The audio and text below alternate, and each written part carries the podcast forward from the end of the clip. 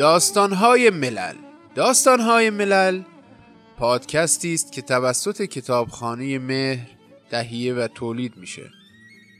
این داستان از کتاب داستانهایی از یک جیب و از جیب دیگر که منتخبی از داستانهای کوتاه کارل چاپک نویسنده چک هست انتخاب شده.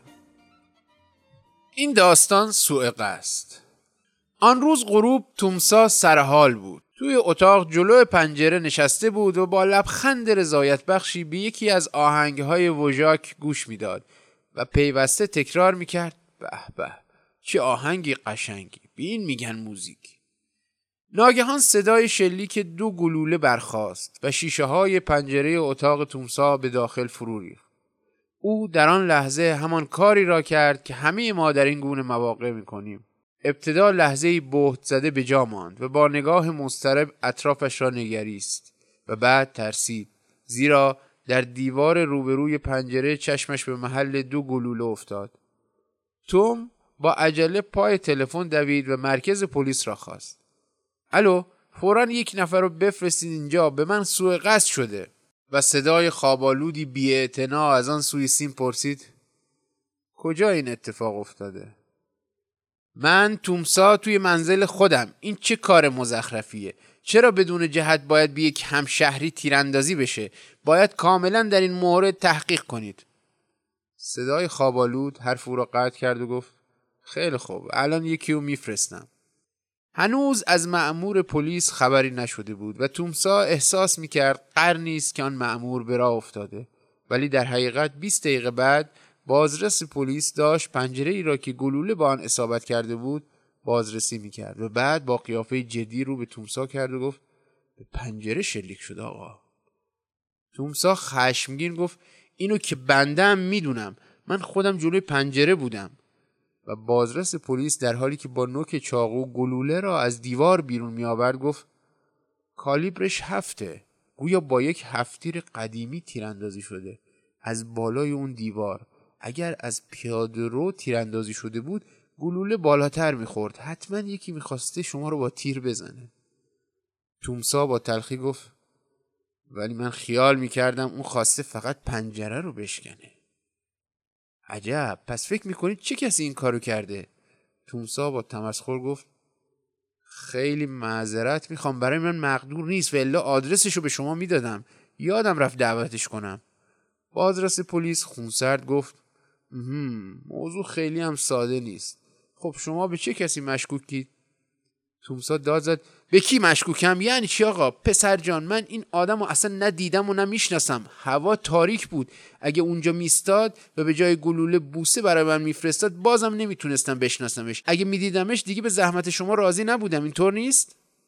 بازرس پلیس با آرامی گفت: البته کاملا درسته، ولی به نظر شما چه کسی ممکنه از مرگ شما، خیلی معذرت میخوام، خوشحال بشه؟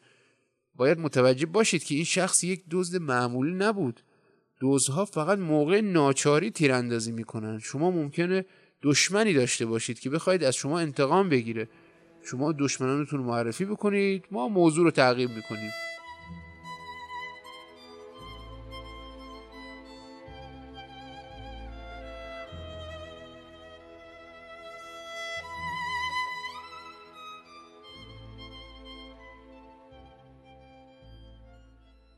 تومسا اندکی دلواپس شد، زیرا تا به حال در این باره فکر نکرده بود. با تردید ولی به سرعت زندگی گذشته خود را مجسم کرد، زندگی یک کارمند مجرد دولت را.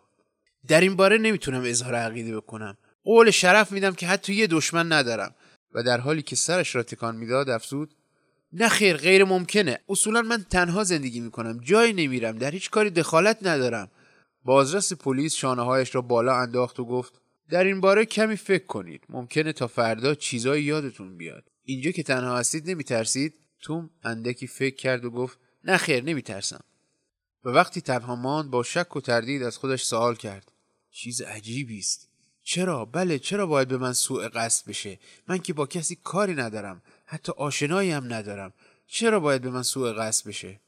هرچی بیشتر فکر میکرد متعجبتر میشد و بی‌عدالتی عظیمی را احساس میکرد. دل او به حال خودش میسوخت. مثل الاغ زحمت میکشم، کار میکنم، ولخرجی ندارم، خوشی ندارم، مثل حلزون تو لاک خودم زندگی میکنم. اون وقت که یک مرتبه بوم، کسی میخواد منو بکشه.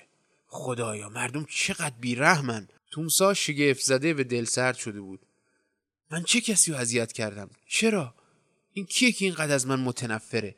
یک لنگ کفشش را در دست گرفته بود و روی تخت خواب نشسته بود و فکر میکرد. نه، حتما اشتباه شده، منو جای کسی دیگه گرفته. البته همینطوره، ولی چرا؟ برای چی باید اینقدر از من بدش بیاد؟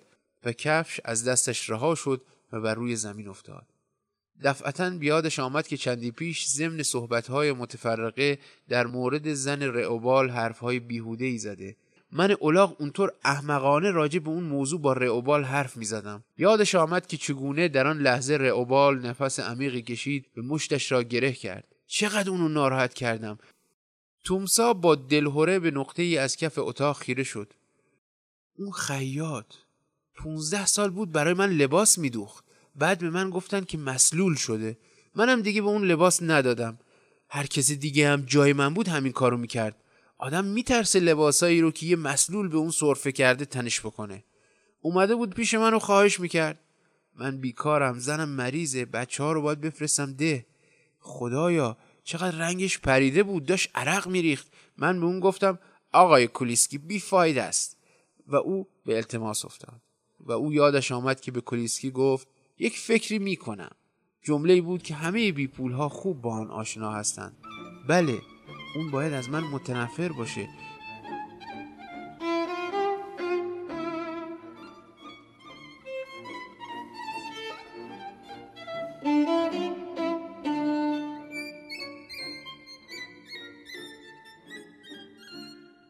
تومسا هر چی بیشتر فکر میکرد قلبش گرفته تر میشد. چند روز پیش برای اون نامه فوری سر پیش خدمت اداره داد زدم. پیرمرد بیچاره رو جلوی همه کنف کردم، مثل اینکه با یه پسر بچه دعوا کنم. به اون گفتم اینجا همه چی در هم و بر همه، تو آدم احمقی هستی، باید با پس گردنی بیرونت کرد. اما بعد همون نامه رو روی میز خودم پیدا کردم. بیچاره پیرمرد چقدر ناراحت بود، میلرزید و چشماش رو پشت سر هم باز و بسته میکرد. ولی آخه از زیر دستا که نباید عذرخواهی کرد. حالا مجبورم یک دست از لباسامو به اون بدم، ولی ممکنه بدش بیاد. توم بیش از این قادر نبود در رخت خواب بماند. لحاف بر روی او سنگینی میکرد. او بلند شد و توی رخت خواب نشست و زانوانش را بغل کرد و به تاریکی خیره شد. خاطرات آشفته او را رها نمی‌کرد. این بار بیاد موراوک کارمند جوان افتاد. او جوان تحصیل کرده شاعرپیشه‌ای بود. اون روز نامه‌ای رو درست مینوت نکرده بود. آورد پیش من. به اون گفتم اینو عوضش بکنید آقا، و نامه رو روی زمین پرت کردم. وقتی خم شد اونو از زمین برداره دیدم گوشاش از خجالت سرخ شده. منو باید به خاطر این کارا کتک زد. در پرده خاطرات توم چهره دیگری نمودار شد. چهره پف کرده همکارش وانکل. بیچاره وانکل، اون میخواست رئیس قسمت بشه، میخواست دخترشو به مدرسه تعلیم آواز بذاره ولی پول نداشت و من پیش دستی کردم. وانکل بیچاره خیلی برزخ شد. تومسا برای دهمین بار عرق پیشانیش را پاک کرد. بله، چند روز پیش بود که گارسون چند کرون از من اضافه گرفت. من صاحب رستوران رو صدا زدم و اون گارسون رو اخراج کرد و سر اون داد میزد. ای دزد، من کاری میکنم که کسی تو پراگ تو رو به خدمت قبول نکنه. ولی گارسون حرفی نزد، گذاشت و رفت و من از پشت سر دیدم که استخوان‌های شانه‌اش تکان میخورد. تومسا از رخت خواب پا شد، به طرف رادیو رفت، ولی رادیو مثل یک شب خاموش، ساکت و بی صدا بود. سرش را بین دست‌ها گرفت و کسانی را که در زندگی با آنها برخورد کرده بود بیاد آورد. یک مشت مردم بی ارزش که نه میشد با آنها درباره چیزی حرف زد و نه میشد با آنها فکر کرد. صبح کمی پرید رنگ و پریشان به اداره پلیس رفت. خب بالاخره یادتون اومد چه کسی با شما دشمنی داره؟ تومسا با تردید گفت من نمیدونم، خیلی زیادن، اونقدر زیاد که من اونا رو کسی نمیتونه باور کنه که من تا حالا چند نفر رو برزخ کردم. خواهش میکنم شما پرونده منو بایگانی کنید. منم تصمیم دارم دیگه کنار پنجره نشینم.